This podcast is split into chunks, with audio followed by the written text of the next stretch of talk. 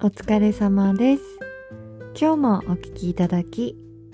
ありがとうございます。今日はね、私美容院に行ってきたんですけれども、そこでね、ちょっと、ある出来事があって、もうちょっと聞いてよって感じなんですけど、もうさ、どこから話せばって感じなんですけど、まずね、前提として、私が行ってる美容室って、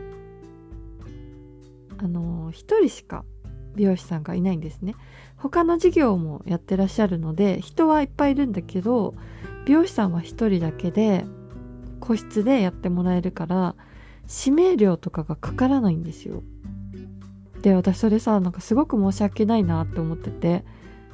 しかも値段も良心的だしさ、個室なのに、この値段っていうので、本当に満足してるんですよ。だから、こう、せめてものね、気持ちで、毎回チップ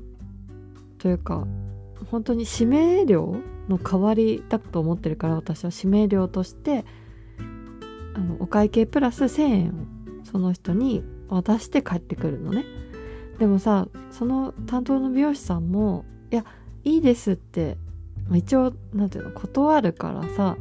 いやいやいや、どうぞどうぞ、いいです、どうぞどうぞっていうのを繰り返すのもなんだから、あの、お釣りをね、そのままコーヒーでも飲んでくださいって言って、置いてくるようにしたんですよ、最近。ここ1年ぐらいかな？そんぐらいは、もう、1000円じゃなくて、お釣りを置いてくるようにしてたのね。ほんと感謝の気持ちを込めて。なんかさ、こう、お土産とかお菓子とか買っていくことも考えられるけど、なんかそういうの買っていくぐらいだったらさ、私は現金の方がいいかなって思っちゃったのよ。だからまあ本当に少ないですけど、コーヒーでも飲んでくださいって言って、いつもお釣りを置いて帰ってくるんだよね。で、一応美容師の人は一人しかいないんだけど、他の事業もやってるから、レジは他の事業のやつと一緒でさ、だからレジは別の人がやってくれるのね。美容師のお姉さんじゃなくて。でさ、今日さ、新人さんが入ってて、受付が新人さんだったんだよね。で、初めましての人で、で、まあちょっと、まだ慣れてない感じでさ、時間かかっちゃう感じだったから、私もさ、ボケーっと立って待ってたの。そしたらさ、やっぱ慣れてないから、なんか私のカルテを、私が見えるところに、その新人さんがポイって置いちゃったんだよね。でさ、私、このポッドキャストを、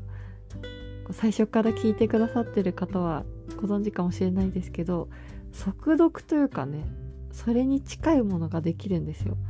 だからカルテをパッて置いただけでちょっと読めちゃうのね。で、なんかそこに、カルテにさ、ポストイットみたいなのが貼ってあって、で、お釣りの人って書いてあったの。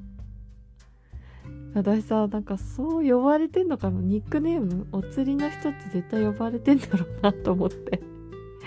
もうめちゃくちゃ恥ずかしくなってさ、まあ今日もさ、いきなりさ、お釣り置いてこなくなったら変だからさ、置いて帰ってきたんだけどさ、絶対さ、私のあだ名さ、お釣りとか呼ばれてるよね、裏で、とか思ってさ、ちょっとめちゃめちゃ恥ずかしくなってしまいました。次さ、行くのちょっと嫌になっちゃったんだけど、でもね、あの美容師さんに変えられる人はいないから、それでも通っちゃうと思うんだけど、いや、ちょっと恥ずかしかったですね。今日もお聴きいただき、ありがとうございました。ご意見、